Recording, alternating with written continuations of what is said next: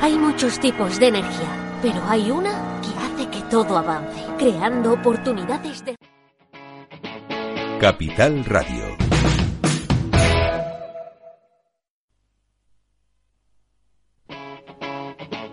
Capital Radio.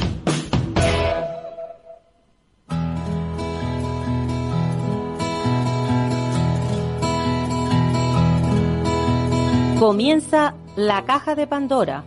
Al verte sonreír. Al verte sonreír. Un programa especialmente dedicado al mundo de la discapacidad. El niño que ayer fui.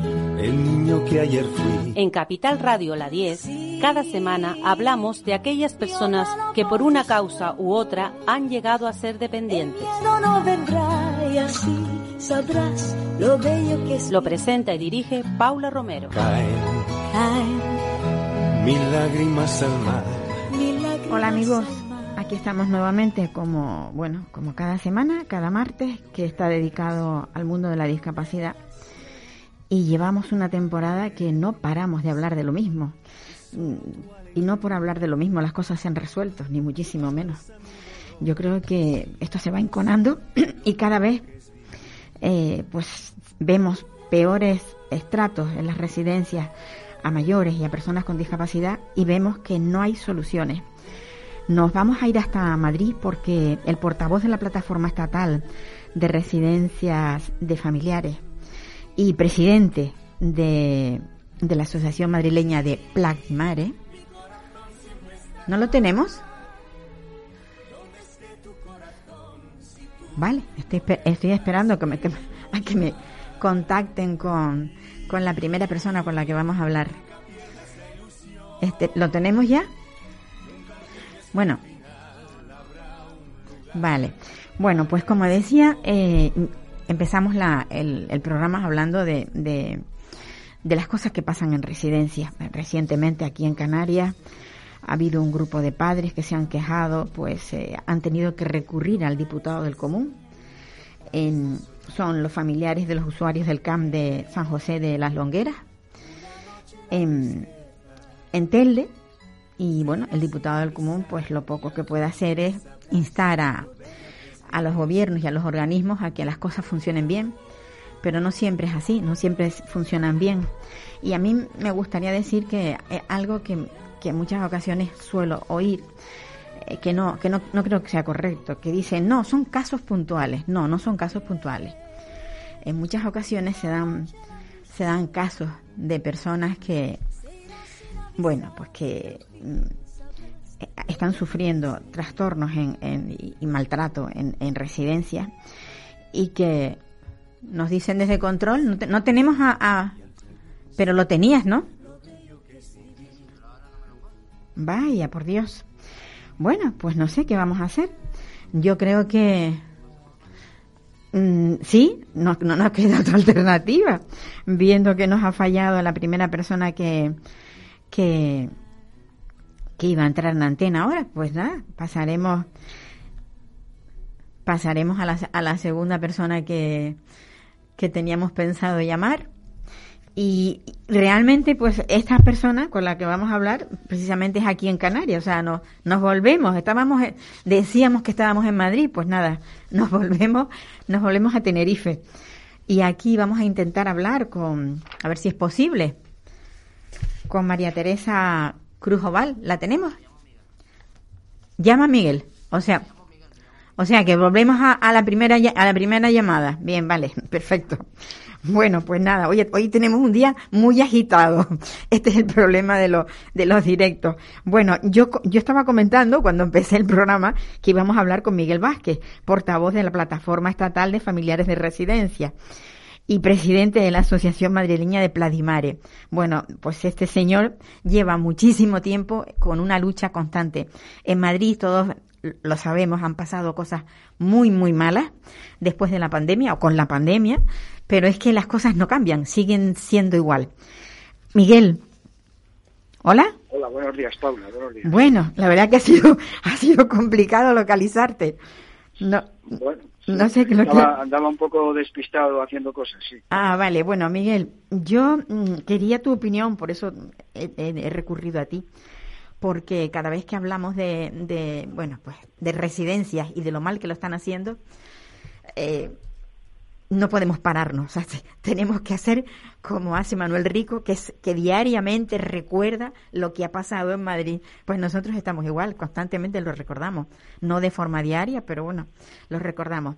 Y vamos a, trasladarnos a Peñuelas, porque ahí has hecho tú un acto muy simbólico de, de lo que deben hacer con lo, con lo que ofrecen a los mayores, ¿no? Pues sí, eh, el otro día, eh, aprovechando que había una visita a la, residencia de, Peñuelas por parte de, representantes políticos de, la Asamblea de Madrid, de diferentes grupos parlamentarios, entre ellos de diputadas del Partido Popular, pues hicimos una entrega simbólica de, un paquete con bolsas de basura para que metieran en esas bolsas de basura las políticas eh, tan indignantes que, que están implantando en la Comunidad de Madrid con relación al tema de las comidas, con relación al tema de la limitación de pañales, con relación al tema de las ratios de personal que están establecidas sin ningún tipo de criterio y totalmente a, voleo y no son suficientes para atender, eh, para dar la atención que, que, deben a los mayores, con sus acuerdos de acreditación que pretenden, digamos que rivalizar con los acuerdos de acreditación que se han establecido a nivel nacional por parte del Consejo Territorial de la Dependencia, en el que está el Gobierno central y están todas las eh, responsables de políticas sociales de las comunidades autónomas, porque, por ejemplo, pues eh, las unidades de convivencia de 15 personas que se deberían establecer a partir de ahora para residencias, en la Comunidad de Madrid se convierten en unidades de convivencia de 25 personas y, claro, son unidades de convivencia para dar un ambiente hogareño a las residencias y no es lo mismo hablar de 15 que de 25 personas, para que las residencias no puedan ser de más de 120 plazas y en la Comunidad de Madrid establecen 150 plazas, para que haya protocolos de maltratos en las residencias y en la Comunidad de Madrid desaparecen y no se dice absolutamente nada. En fin, políticas que realmente había que mandarlas al cubo de la basura metiéndolas en sus correspondientes bolsas y por eso les hicimos entregar ese paquete. Pues a mí me encantó, sinceramente. Yo creo que eso se debería de aplicar en todas las comunidades autónomas cuando nos encontramos con este tipo de cosas. Y se da el caso que esta, esta residencia ha sido multada. Mm, sale, sale barato, no sale barato. Ellos hacen, lo hacen mal, pero luego sale barato. Eh, la multa no tampoco les hace mucha mella. Claro, es que, eh, es que las multas no, no utilizan a fondo las posibilidades que dan incluso sus propias leyes, porque sus propias leyes hablan de, las multas, eh, la calificación como graves, como muy graves, el tema de las reincidencias para tenerlas en cuenta a la hora de, a la hora de, sancionarles y figuran también otro tipo de, de penas, digamos, entre comillas, accesorias, como puedan ser la prohibición de financiación de uno a cinco años eh, a, esas residencias, a esas empresas de esas residencias, o incluso la retirada de la autorización administrativa para, gestionar eh, residencias eh, y, durante un plazo que puede llegar hasta 12 años y la prohibición de, gestionar públicamente, o sea, residencias de, de, titularidad pública. Entonces, esas nunca las utilizan. Y claro, y las otras pues eh, salen más baratos pues, porque hacen eh, lo mismo que hacen las empresas cuando hay un exceso de horas extras, que sancionan, pero las, sanciones, las sanciones son de un importe que les resulta más barato seguir incumpliendo la ley, haciendo más horas extras de las medidas en las empresas, que pagar la, sanción correspondiente. Claro, pero lo grave es que luego a estas empresas se les vuelve a dar la concesión de la gestión de, la, de, la, de las residencias. Eso es lo que no, no tiene, o sea, la, la administración, ¿qué es lo que hace? Eh, sabe que está actuando mal, que lo está haciendo mal y encima le concede que continúen año tras año haciendo lo mismo.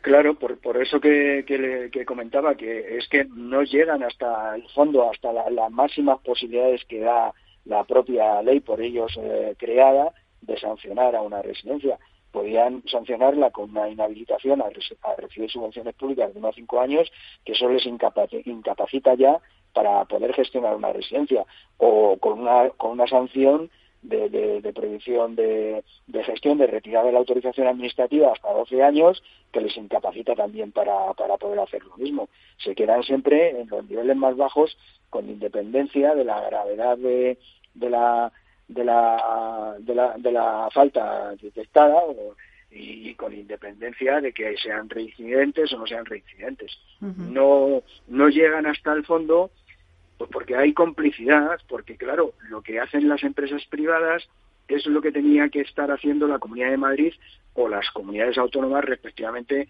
en cada, en cada comunidad autónoma, eh, que es eh, ofrecer eh, esa, esa gestión, ese servicio por parte de, la propia comunidad autónoma.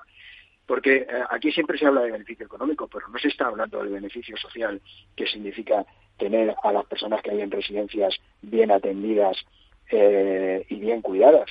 Eh, los beneficios sociales que eso suponen para las familias que no han tenido más remedio que llevarlas a esas residencias. De eso no se habla para, absolutamente para nada. Entonces, desde un punto de vista capitalista, es que hasta para el sistema es mucho mejor tener a miles de familias contentas y, tranquilas porque saben que sus familiares están bien cuidados, que no que vayan al trabajo eh, con la preocupación de si les van a dar de comer, de si van a estar orinados o hechas sus reposiciones durante todo el día. Sí, la verdad que es tremendo. Y además, siempre, yo siempre lo digo, nadie que va a una residencia va por su gusto. Siempre va obligada por alguna circunstancia, porque esté solo, porque la familia no pueda cuidarle. O sea, es que, es que no, no se va como el que se va de viaje. Claro, se va a una residencia pensando que se va a estar mejor. Claro. Pero es que la, la realidad es todo lo contrario, que al final se está, se está peor, claro. Es que lo que no puede ser es que eh, cuando tú no puedes eh, cuidar de, tu familiar eh, y, no tienes más remedio que llevarle a una residencia, que te digan luego en la residencia que no pueden estar de hecho las 24 horas del día, pero mire ustedes, si es que los que no podemos estar las 24 horas del día detrás de ellos somos nosotros, que por eso los traemos a, una, residencia. Entonces, claro, es que eso se, ha normalizado y esto se ha convertido en algo mm, totalmente irracional. O sea, las residencias están precisamente para dar un servicio que las familias no pueden dar. Lo que no puede ser es que luego resulte que dan una atención que es peor inclusive que las que, las podrían dar las familias con todos los sacrificios. Efectivamente, las que podrían recibir en sus propios domicilios. Y luego, pues tenemos ahora también las declaraciones de Carlos, Carlos Moore, eh, el, el, firmante de los protocolos de la vergüenza. Ahora se ha desdicho de lo que había dicho con anterioridad. ¿Cómo, cómo está el tema este? Bueno, pues el, tema está en manos de, de, los juzgados y esperemos que, traten de, saber toda la verdad de lo, de lo que pasó, pero los hechos son tozudos y hubo unos protocolos que se firmaron que impidieron la derivación a los hospitales eh, de, las personas mayores y de, las personas eh, con, dependencia eh, durante, durante la primera ola de, de la COVID en la Comunidad de Madrid. Y eso eh, vamos, hay que ser muy espabilado para entender que ha ocasionado que haya habido miles de fallecimientos que se podrían haber evitado. Entonces, bueno, pues eh, ahí están los jueces ahora y, esperamos que con su profesionalidad y, prescindiendo de presiones políticas, eh, pues sepan realmente discernir si hay algún tipo de responsabilidad penal que nosotros creemos que sí la hay. Y si no, por lo menos política, ¿no? Política, las políticas, claro, las hay indudablemente. Otra cosa es que los ciudadanos sean capaces de, exigirlas con su voto en las urnas. Sí, la verdad es que sí. Y, desde tu óptica como, como jurista, bueno, como abogado que eres, eh, ¿cómo lo ves personalmente? O sea, ¿cómo ves tú eh, esta, este, este es porque es un dilema realmente no es algo que no de lo que parece que no podemos salir y el que se haya retomado otra vez el, caso y que se haya reabierto, eh, porque parecía que estaba todo dormido y de pronto la prensa vuelve otra vez a sacarlo. ¿Qué opinas tú? Bueno, eh, yo como, como abogado eh, no estoy a fondo en el asunto. Yo soy presidente y no no mezclo mi, mi profesión de abogado, de la, que, además ya estoy jubilado, con, mi, con mi cargo de, presidente en, en, en Pero vamos, yo creo que cualquier estudiante de Derecho sabe que existe una figura que se llama doble eventual que es que aunque tú no quieras eh, matar a alguien, si le disparas y le apuntas al cuerpo, pues uno de los resultados puede ser la muerte. Entonces eso es una imprudencia temeraria y, y los protocolos que aquí se elaboraron son de una imprudencia temeraria eh, eh, eh, tremenda y, terrible que ha ocasionado pues todo lo que ha ocasionado, claro. Pues y eso tiene una responsabilidad penal. Ojalá, ojalá. Bueno, y ahora nos vamos a trasladar a Tenerife y te, y te digo, te, te digo, mm, o sea, te pido tu opinión sobre, aquí hay faltas de, de, inspectores y bueno, una consejera del Cabildo, que es justamente son los cabildos quienes gestionan la residencia, pues ha salido en los medios diciendo que bueno que se va a hacer un grupo de especial de la policía canaria para inspeccionar las residencias. ¿Tú crees que eso tiene cabida? Eh, ¿Se puede un policía entrar dentro de? ¿Mm? Hombre, eh, vamos a ver. A mí me parece es una barbaridad, porque eso es eh, pensar que los problemas de las residencias son de orden público. Claro. Y, claro, y, evidentemente no es un problema social. Si no hay inspectores es porque las, eh, la, comunidad autónoma respectiva pues no invierte suficiente en personal como para, para que los pueda haber. Eh, los problemas de las residencias no son problemas de orden público. Es que, eh, es que en este país hay gente que lo soluciona todo con la policía. Pues no, no es un problema de orden público. Eh, la policía tiene que estar para investigar delitos también en las residencias, si los hay. Pues sí, pero es, que delitos no es no tienen nada que ver con el tema de las inspecciones y de si se cumplen los requisitos y si se da la atención debida a, los, a los residentes. Yo creo que es confundir las cosas. Si se necesitan más inspecciones, que el, cabildo o la autoridad correspondiente y competente pues invierta en, formar a funcionarios para que puedan hacer las inspecciones. Pero hombre, eh, no se puede confundir esto con un problema de orden público. Pues sí, la verdad que nos ha sorprendido, a muchos nos ha sorprendido cuando lo comentaron. Pero bueno, en fin, ahora ese problema está en fiscalía y supongo que saldrá adelante de alguna manera. No sabemos cómo, pero ya nos enteraremos. Miguel, muchísimas gracias por estar ahí, por, por estar al pie del cañón desde, desde tu, bueno, pues de tu plataforma, bueno, desde la plataforma estatal y como presidente de la, de la asociación que lucha porque esa residencia funcione bien. Un pues abrazo. muchas, muchas gracias a, vosotras y en especial a ti, Paula, por la labor que estás haciendo con tu programa. Un abrazo muy fuerte. Hasta luego. Igualmente. Hasta luego. Bueno, pues ahora creo que aquí en Tenerife podemos hablar con, Teresa Cruz. ¿La tenemos a la, a la Vale. Yo quisiera decir que Teresa Cruz Oval, mm, es una persona que, que tiene mucha experiencia eh, en políticas sociales, porque ella, ella eh, tiene la carrera, es la diplomatura de trabajo social, con lo cual toda la vida, desde que empezó a trabajar, ha trabajado con las personas más necesitadas dentro del ámbito de, la comunidad, ¿no? Entonces, ella ha estado, pues bueno, es política, ella ha estado en el cabildo, ha estado en muchos sitios. Digo que casi siempre que ha estado, ha estado haciendo el bien hacia las personas con necesitadas y sobre todo las personas con discapacidad, porque yo la, la conocí precisamente mm, dentro de una asociación que, que yo presidía. Y, y yo quiero, mm, la, o sea, la hemos llamado porque quiero saber su opinión. Buenos días, Teresa. Muy buenos días. A ver. Em, ahora, ahora casi que no ejerzo como política, casi no, no ejerzo, no tengo ningún cargo político, estoy dedicada al 100% a mi actividad como técnico del Ayuntamiento de Granadilla y bueno, eh, encantada de poder eh, dar mi opinión desde el ámbito de la política, de lo que he visto, eh, de lo que creo que, está ocurriendo y, ahora mismo desde mi óptica, desde el ámbito técnico. Pues sí. En, hay una relación a...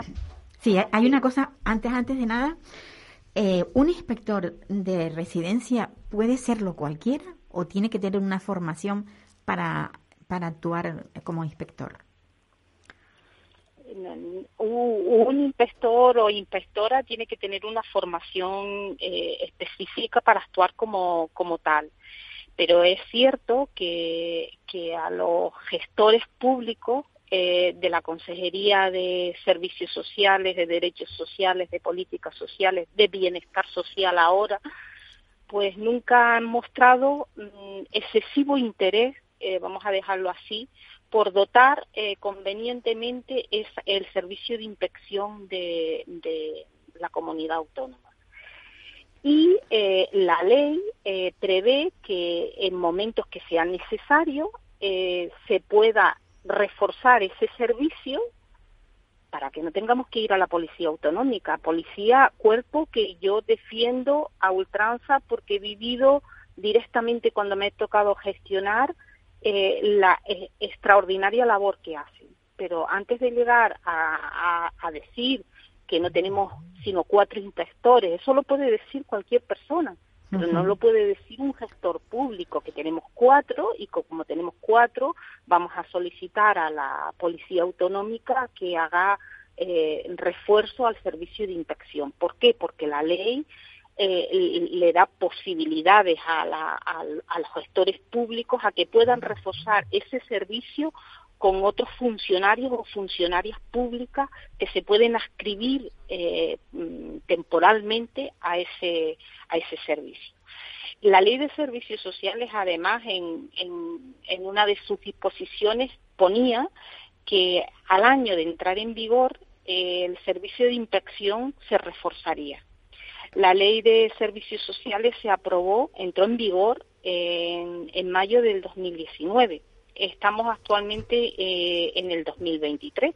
Es decir, han pasado más de un año y este servicio no se ha reforzado. No podemos llenarnos la boca y yo de verdad que me causa eh, estupor pensar que fui ponente de la ley de servicios sociales y, y ver que se reconoció un derecho a la ciudadanía y que todo el mundo, todos los partidos políticos, los cargos que ejercieron en ese momento de portavoz de, esa ley, decían eh, que, que, era un paso eh, importantísimo en Canarias al reconocerle un derecho a la ciudadanía, al derecho a los servicios sociales. Si tú como gestor no vigilas, no controlas, no compruebas que ese servicio se está prestando en condiciones de calidad. Sí.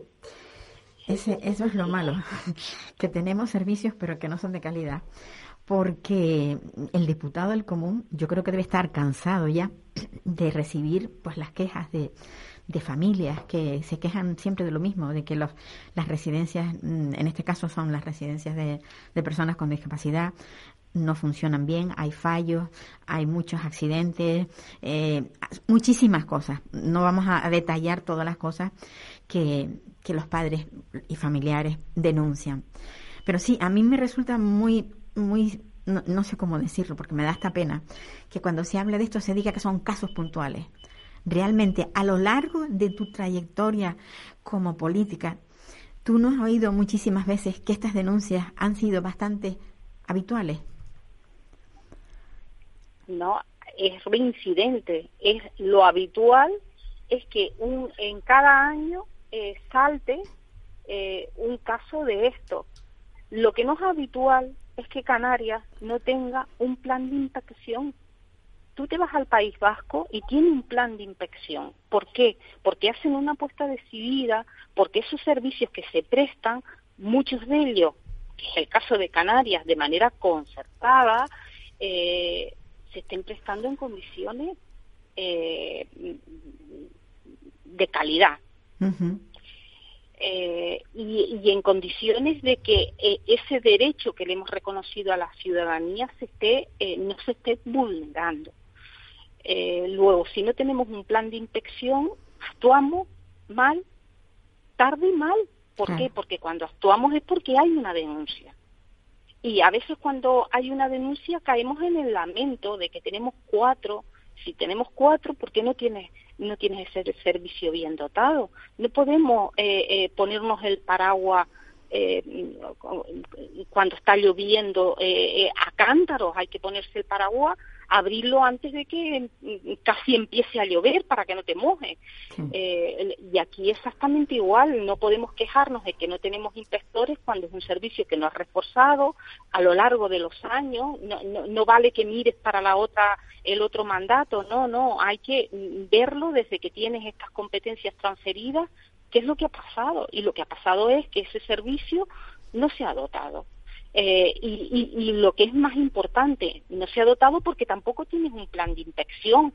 Yo creo que era a ti a quien eh, escuchaba hace poco de que una inspección que no esté avisada, es que el plan de inspección tiene que estar precisamente para no avisar, porque es que si avisas no hay inspección, ya todo está mm, medianamente resuelto. Mm, lo que no parece normal es que eh, vengan a hacer inspecciones a centro porque em, eh, denuncian que no hay una lavadora, que no hay no sé qué, y luego estén ocurriendo estas cosas graves, de, muy graves, muy graves, donde supuestamente se pudieran estar vulnerando los derechos de las personas usuarias de esos recursos.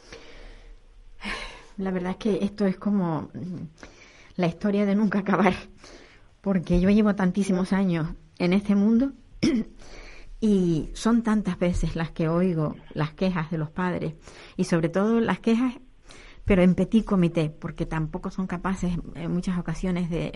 Esto que han hecho, por ejemplo, este, estas familiares de, en Gran Canaria, de, de irse al diputado del común a denunciar todo esto, pocas veces mm, lo hacen de esta manera. Eh, lo denuncian. yo creo que es un error, perdona, eh, Paula, yo de verdad te lo digo, eh, que creo que cuando se le reconoce un derecho a una persona, es que no estamos en la ley del año eh, 87. Hemos dado un paso y se le ha reconocido un derecho a, una, a, las personas. Cuando se le reconoce un derecho a las personas y ese derecho se vulnera, quien lo determina si se vulnera o no y quien tiene que actuar es el ámbito judicial. No es el ámbito administrativo, no es la Diputación eh, del Común con, todos, mm, eh, con todas mis valoraciones hacia la figura de la Diputación del Común, pero es que aquí estamos en otro nivel y es un derecho que se está conculcando a una ciudadanía y sería la justicia quien tiene que determinar si es así o no es así. Supongo que el miedo a meterse en, temas judiciales, ir a ir a la fiscalía a denunciar, yo creo que todas esas cosas frenan al, al familiar. Eh, en este caso, muchas veces son personas mayores, porque cuando los hijos están ya en residencia, los padres es porque son mayores. Y en cantidad de ocasiones yo veo padres que, que, bueno, que tienen miedo, que bueno, está ahí, no está tan mal, y no está tan mal y el, y el hijo tiene un déficit tremendo, o sea, ha perdido un montón de peso, pero bueno, no está tan mal. No sé, son cosas que mm, claman al cielo, pero que aparentemente mm, tiene que haber alguien que les empuje, que les motive, no solamente el amor a esa, a ese, a ese hijo que tienen ahí en esa residencia, sino un apoyo, porque muchas veces se sienten solos. Yo no sé si el, el acudir al diputado del común les hace sentir, eh, digamos, protegidos, porque el diputado del común, el que tenemos precisamente, es una, una maravillosa persona que escucha a las personas cuando van con, con sus problemas, pero claro, lo que sabemos todos es que el diputado del común no tiene ningún poder, lo único que puede es instar a las administraciones, al gobierno, a que se cumpla la ley, pero no se puede hacer nada más, ¿verdad, Teresa? Eh, es el miedo. Eh, mm, siempre hemos pensado que los servicios sociales no es un sistema público, no es un sistema que, que, que, te genere ningún derecho, es algo graciable y por mm. eso ocurre eso. Y mientras esté ocurriendo eso, el sistema no va a mejorar. Mientras yo estuve con miedo a que mi padre, mi madre, mi, mi hijo, mi hija lo pueden echar eh, de ese recurso que para mí es necesario porque soy una persona de edad avanzada porque soy una persona que no puede, si no tiene ese recurso, no puedo conciliar vida familiar, laboral. Eh, eh, mientras estemos moviéndonos en ese contexto, no vamos a avanzar. La situación va a seguir exactamente igual. Por lo tanto, mi mensaje a, a las personas, a las familias, es importante que se unan y es importante que hagan uso de ese derecho que les reconoce la ley de servicios sociales de Canarias, un derecho subjetivo. Si entienden que, que, sus familiares se les está vulnerando los derechos, que acudan a la vía, a la vía judicial, porque si no, el sistema no va a mejorar. Y desde luego, con la tranquilidad, con la tranquilidad de que si esa plaza la tienen concedida, no, no, no se la van a poder quitar, ni van a poder hacer un trato que no sea un trato digno a esa persona. Yo creo que bajo ese paraguas yo animo a la ciudadanía que cree que, que se le están conculcando los derechos a que acuda a la vía judicial. Gracias, Teresa.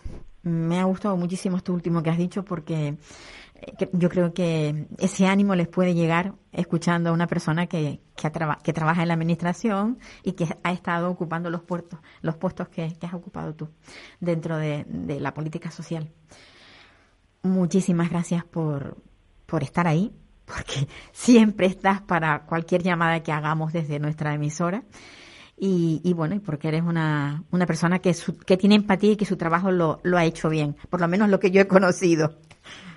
Eh, Paula, esto, eh, mi admiración hacia ti, esta lucha es de, de, gotas de arena, tú aportas tu, tu, tu, granito de arena y yo no tengo, mm, para mí es un honor eh, poder corresponder a esa lucha eh, que tú llevas durante muchísimos años, aquí me tiene, y aquí me tiene la ciudadanía en todo aquello que pueda ayudar, asesorar eh, sin duda, pues aquí estaré. Un abrazo. Adiós. Hasta luego. Bueno, pues nos vamos a desplazar hasta Gran Canaria porque allí tenemos a, a Raquel Carballo. Ella es madre de dos niños, son gemelos con discapacidad y es una de las madres que, bueno, pues que se acercaron hasta la Diputación del Común para hablar de las cosas que han pasado eh, en este en este camp de San José de las Longueras en Telde, Gran Canaria. Hola, Raquel. Buenos días. Raquel, ayer cuando hablaba contigo mm, me quedé muy, muy, muy impresionada por una cosa que me comentaste mm. eh, sobre eh, que tuviste cuando, cuando, cuando decidiste tener otro, otro crío, tuviste que dejar a tus hijos eh, la tutela al propio gobierno para que te concedieran una plaza. Sí, ellos me comentaron en su día que no existe centro para personas con discapacidad de menores y la única tenía dos opciones demandar a demandar a mis hijos porque ya puede ser porque me agrede o empuja a su hermana. No es el caso.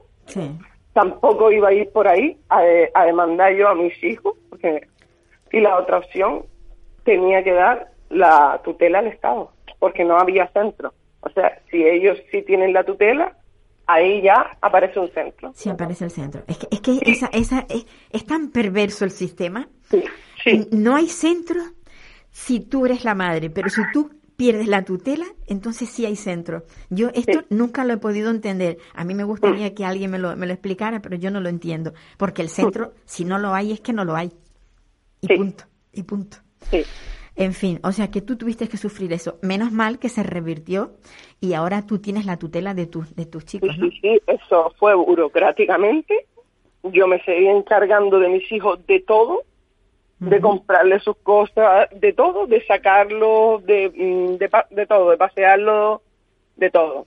Y, y nada, y cuando cumplieron 18 años ya mm, me pertenecía un, una plaza pública. Para yo meterlos en una residencia me lo tiene que autorizar un juez. Aparte ya tenían 18 años y eran mayor de edad. Y fui a recuperar mi tutela. No tuvieron ningún inconveniente de nada solo que tuvieron que firmar y ya está, porque ellos sabían que era por no tener un centro, por no poder. En ese momento yo me había quedado embarazada y mis hijos con siete meses de embarazo, entraron en San Juan de Dios, que fue el centro que ellos me, me prestaron, como así decirlo, para que pudieran permanecer esos años que le quedaba de, de menores a mayor de edad.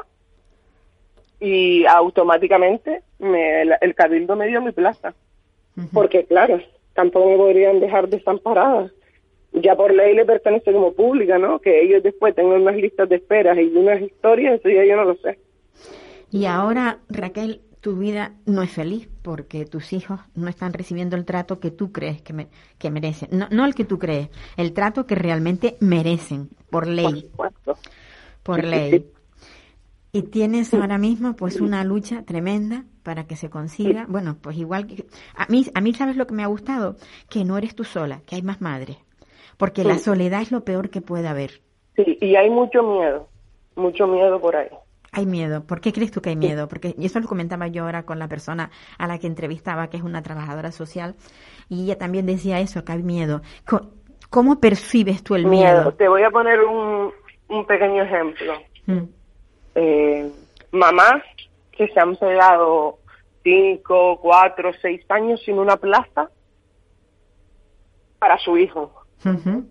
Piensan que cualquier cosa que le, que le cierren el centro, que le quiten la plaza, y, tienen pánico a volver a pasar por esas situaciones que me imagino como estuvieron pasando. Sí. Muchas veces, muchas veces mm, quienes no han vivido el tema de la discapacidad no saben, salvo que tengan a alguien cercano que lo conozcan, pero, vivir, vivir la discapacidad y el caso tuyo tiene que ser doblemente. yo lo, yo acepto, esos son mis hijos. Claro, pero pero nacieron pues, con una falta de oxígeno, tuvieron una parálisis infantil y bueno, adquirida pues toda su vida. Pero es verdad que cualquier persona puede tener un accidente o cualquier edad, a cualquier edad o una enfermedad y te pueden dejar también en un estado de incapacidad, de, dependencia, y, esas personas que ya no cuentan. El ser humano tiene derecho a la vida y tiene derecho, ¿sabes? Y aquí todos, para mí, somos iguales. Yo es que no veo a mis hijos con nada, sé que tienen una discapacidad, como si yo ahora mm, tengo un accidente de trabajo y adquiero una discapacidad en mi brazo, ¿sabes? Que es solo eso, del resto son seres humanos, personas.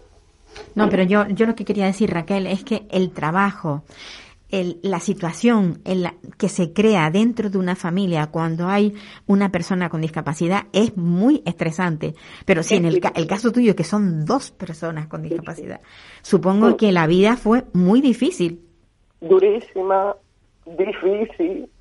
Menos mal que son mis hijos y el amor que tú le puedas llegar a tener. Eh, son seres súper inocentes, buenísimos y solo me tocaba luchar y se llegaba hasta donde tuviera que llegar, pero siempre con ellos. Jamás me pensé que iban a terminar así en un centro y que la realidad que estoy viviendo ahora, cómo, cómo están las cosas en los centros, en todos los aspectos, en todo, en todo. Se intenta mejorar, pero un poquito, porque la madre, en este caso yo, estoy constantemente, constantemente arriba. Mira, pasó esto, mira esto. Hoy mismo me ha pasado que mi hijo tiene que llegar a mi casa. Llegó a las nueve y media.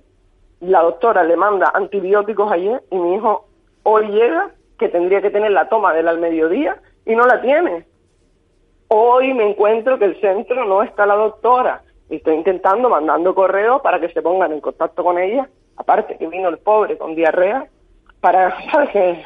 Si le ponen un protector gástrico, y así, así siempre estoy. Si no es una cosa es la otra, si no es la otra, si no es uno es otro, y así va pasando el tiempo. Mira, en, la, en el CAM San José, ¿tienen enfermeros fijos? No. ¿O enfermeras?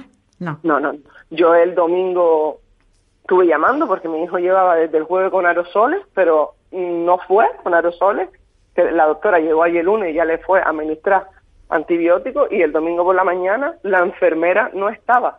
Vale, puedes la, sí, la enfermera puede pasar a las 12 menos cuarto me estaba llamando la enfermera del turno de tarde, como que llegó porque su compañera de la mañana estaba mala, pero es que siempre, aparte de eso, tiene un problema con el personal.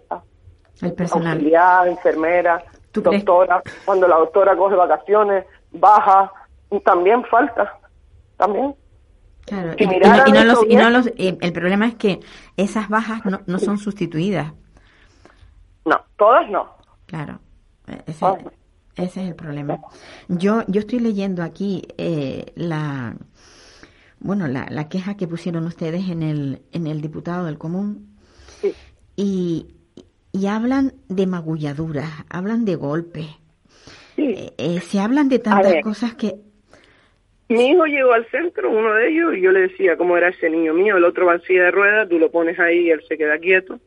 Pero este, que camina para allá, para acá, se va. Que tengan cuidado, que tengan cuidado. O bueno, la- al principio un piquete, ¡pum! Punto. Ahí mismo, no sé si la doctora fue que le puso unos unos paladrapos de estos de pegue, de sí, unos punto, ¿no? puntos de, de aproximación que le llaman. Sí. Eh, por ejemplo, yo le acabo de hacer una foto. En, en el hombro tiene un raspón, como que se da golpe a, por, la, por los sitios, no lo sé. La verdad que esos sitios están tienen que estar adaptados, se supone, y demás. Y yo me he encontrado a mi hijo deambulando solo, y él no es para deambular solo, tiene problemas en la visión, tiene un pie más alto que el otro. Ah, a ustedes que le partieron el fémur siendo pequeñito en una incubadora y, y me lo he encontrado. Es verdad que siempre estoy arriba de él, porque vale que deambule, se da un golpe, a saber qué tipo de golpe se puede. Claro, son caídas, Pero- caídas que tú no, que tú no controlas.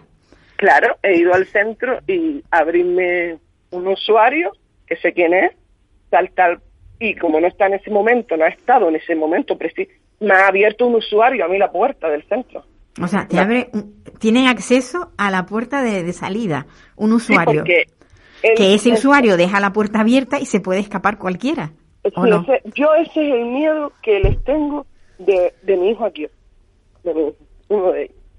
El otro te digo que va en silla, no hay problema, se queda horas, a horas ahí lo deja. Donde lo pongan.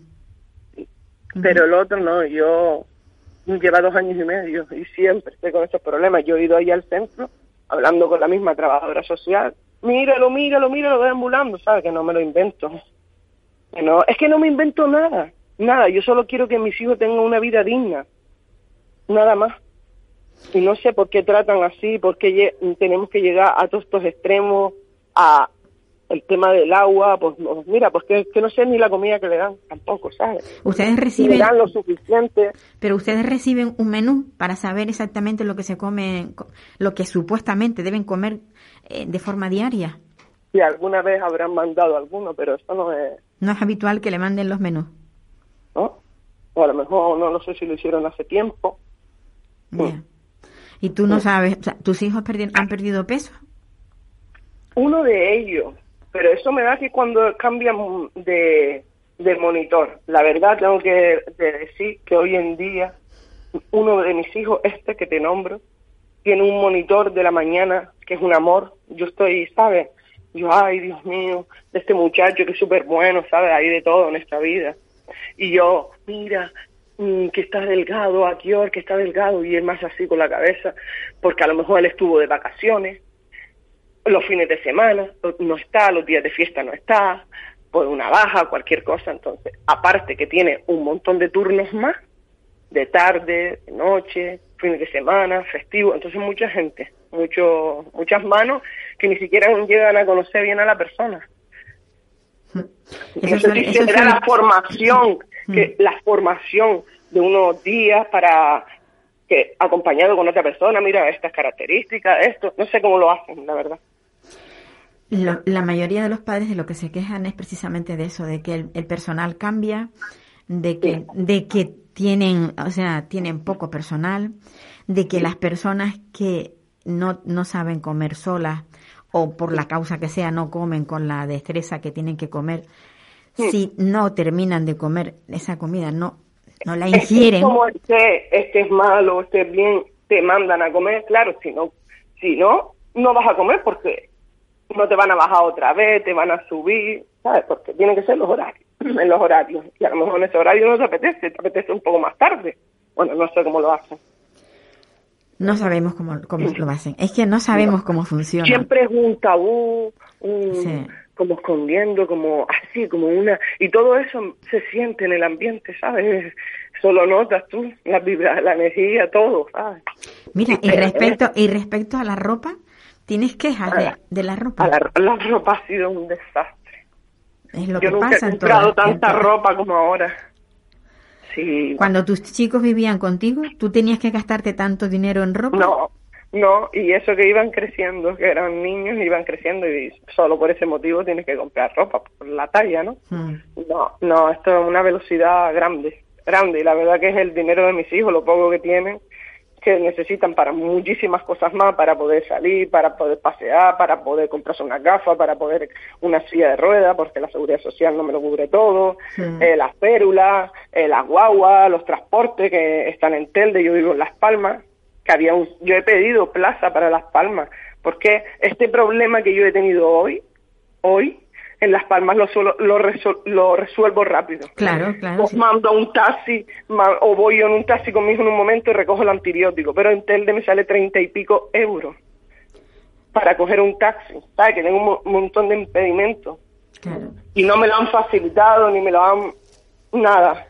Sí, esa, esa, esa es otra de las cosas que también se notan porque Sí. sobre tú ahora tú eres una mujer joven, pero hay personas muy mayores, aquí te lo digo, aquí en Tenerife, hay Sí. personas muy mayores que tienen a sus hijos en el sur a 70 kilómetros que ya no pueden conducir y que para ir a recogerlos o para ir a verlos es un problema, pero es que los, los centros los colocan donde les parece o donde encuentran sitios y sin tener en cuenta eh, dónde, No, está- no, no, dónde viven las familias. se lo dije antes de tiempo de ¿sabes? Yo pedí para Las Palmas porque te digo que es mucho más fácil, sería más fácil para ellos, sería para mis hijos, para el centro, para mí, una comunicación más que pudiera. Este tipo de problemas lo resolvería más, podía estar más con mis hijos. Claro, claro. en Las Palmas porque me cuesta menos el transporte, sea la guagua, sea un taxi 7, 8 euros, pero no puedo pagar 30 y pico euros cada momento. Es que es todo en, tan en bruto, en, cantidades grandes. en- yo he pagado tres mil y pico euros hace un mes y medio para que le, le haga una limpieza a mi hijo en la boca, si hay que empastar. Le hemos quitado las paletas, porque mi hijo hace años, él tenía sus paletas partidas, partiditas, pero la doctora salió a mitad de la operación diciéndome que le tendríamos que quitar las paletas porque el niño ha seguido llevándose golpes. ¿Entiendes? Claro. Golpes, digo, ah, ya, por esas deambulaciones, por, por un montón de cosas. Entonces, ¿sabes? Que tú te das cuenta de las cosas. Y mi hijo, pues le hemos quitado sus dos paletas. No le puedo poner implante. Me dice la doctora que eso hay que llevar un mantenimiento y una higiene. Y ella sabe perfectamente que estos niños no tienen esa higiene diaria. No, no, la higiene, la higiene de boca, ya te digo yo, que no se hace como debiera hacerse. Y, No. y mi hijo tiene problemas, uno de ellos, el otro no, pero este sí. Y es la segunda vez que hago esto, cosa que se tiene que encargar sanidad, por ley, no lo hacen. No, no lo hacemos. Son muchas cosas, muchos frentes que tú te ves que tienes que hacerle frente a todo.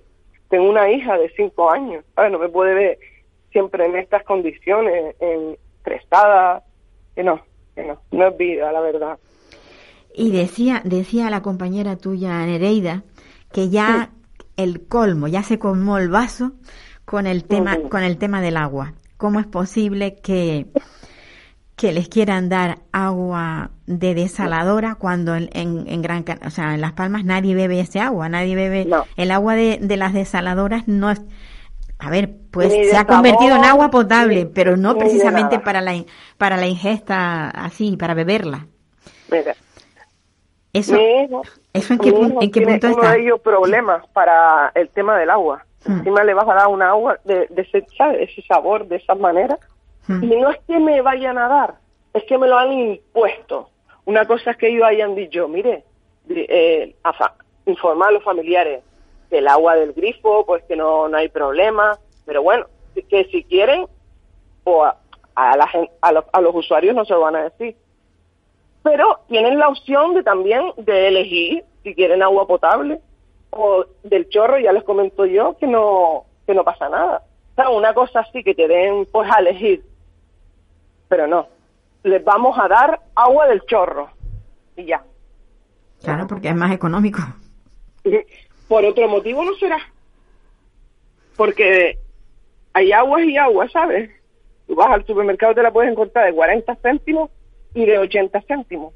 Ya, pero así, pero aún así le sale más cara que el agua de que sale por la por el grifo.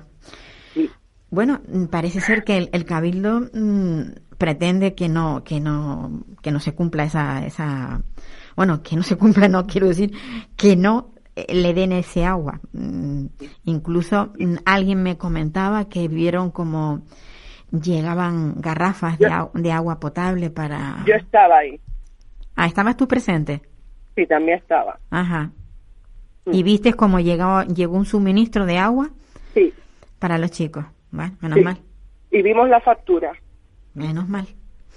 Mm. Ya, ya. ¿De quién, ¿De quién la envía? ¿Dónde la envían? Nos queda mucho por hacer, Raquel. Sí, yo no No, sé, la verdad, cómo van a solucionar este tema. Porque es que es por todos lados, ¿sabes? Bueno, Infraestructura, el centro, se- ¿sabes? se- Falta de material. Yo he ido al centro.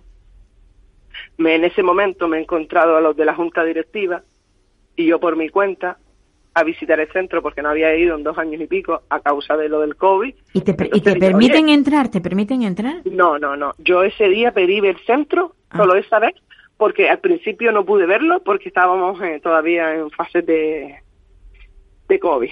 Que ellos fueron los últimos de los últimos de todo.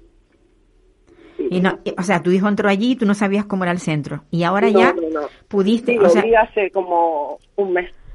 Y bueno, entonces, por lo que yo tenía, por lo que me comentó uno de la junta directiva, que ellos estaban en el centro esta mañana, visitando el centro porque le habían comentado faltaba toallas y sábanas. Digo, vale. Me voy yo con la trabajadora social a visitar el centro. Y entro en la habitación de uno de mis hijos, el de la silla de ruedas, y encuentro las camas hechas, pero la cama de mi hijo, porque mi hijo es de silla, no sé los otros que duermen ahí como son, necesita pañales y lo cambian en la cama. Y la cama estaba toda manchada, pero la cama estaba hecha. Y yo les dije, pero Natalia, ¿y esto? Y no, ahora la hacen, ahora la hacen, pero si están hechas las camas a las doce y pico del día. No sé, a los horarios que tienen ellos eh, en el centro. La limpie Yo nunca he olido, siempre estoy por ahí en la entrada, si he entrado, no me huele a higiene, a limpieza, ¿sabes? Una, una mujer, una madre, ¿sabe? Cuando algo está higiénico. cuando las cosas cuando las cosas están limpias y cuando no. Sí, sí, sí, sí, eso mismo en los hospitales, cuando se nota que la limpiadora venía desinfectada, lejía y todo eso. No, no, no, no, no.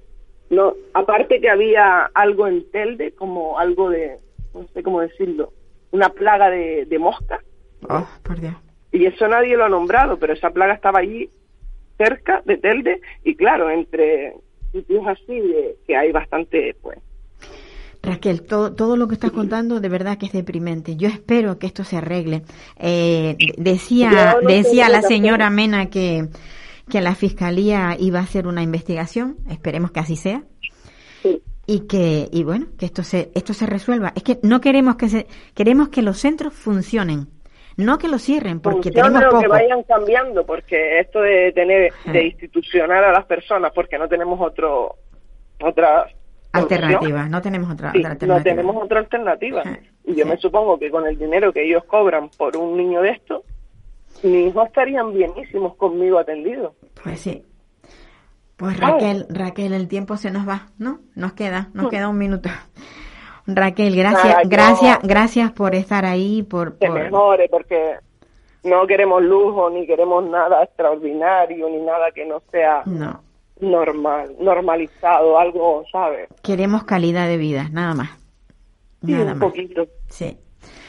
Pues nada, oye que un abrazo. Imagínate lo que les espera ahí a mis niñitos con 18 años, Sí. de por vida, de esas condiciones, de esas maneras, de eso, todo, ni que fueran ellos mis hijos. Raquel, Raquel, mucho, mucho ánimo, mucho ánimo y, y sigue luchando porque lo que, lo que hay, No, yo por mis hijos siempre, hasta el Exacto. día de hoy. una, un abrazo muy fuerte, mi niña. Muchas gracias por todo. Bueno, pues nada. Que Buenas esto es lo que hay. A veces cuando, cuando hablamos de, de, de discapacidad se nos rompe el alma. Ya te digo, en este caso, pues eso, una, una madre con, con dos con dos chicos luchando y, y bueno, que es lo que es lo que hay. Queridos oyentes, mm, hasta la semana que viene, a ver si las cosas mejoran. Cuídense mucho. Quiero ir, pero esto es lo que hay.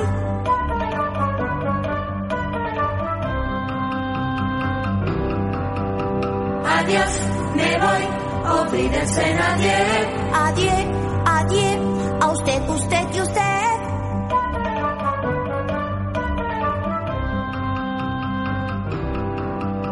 Adiós, me voy, olvídense Me voy si hoy por fin pruebo el champán.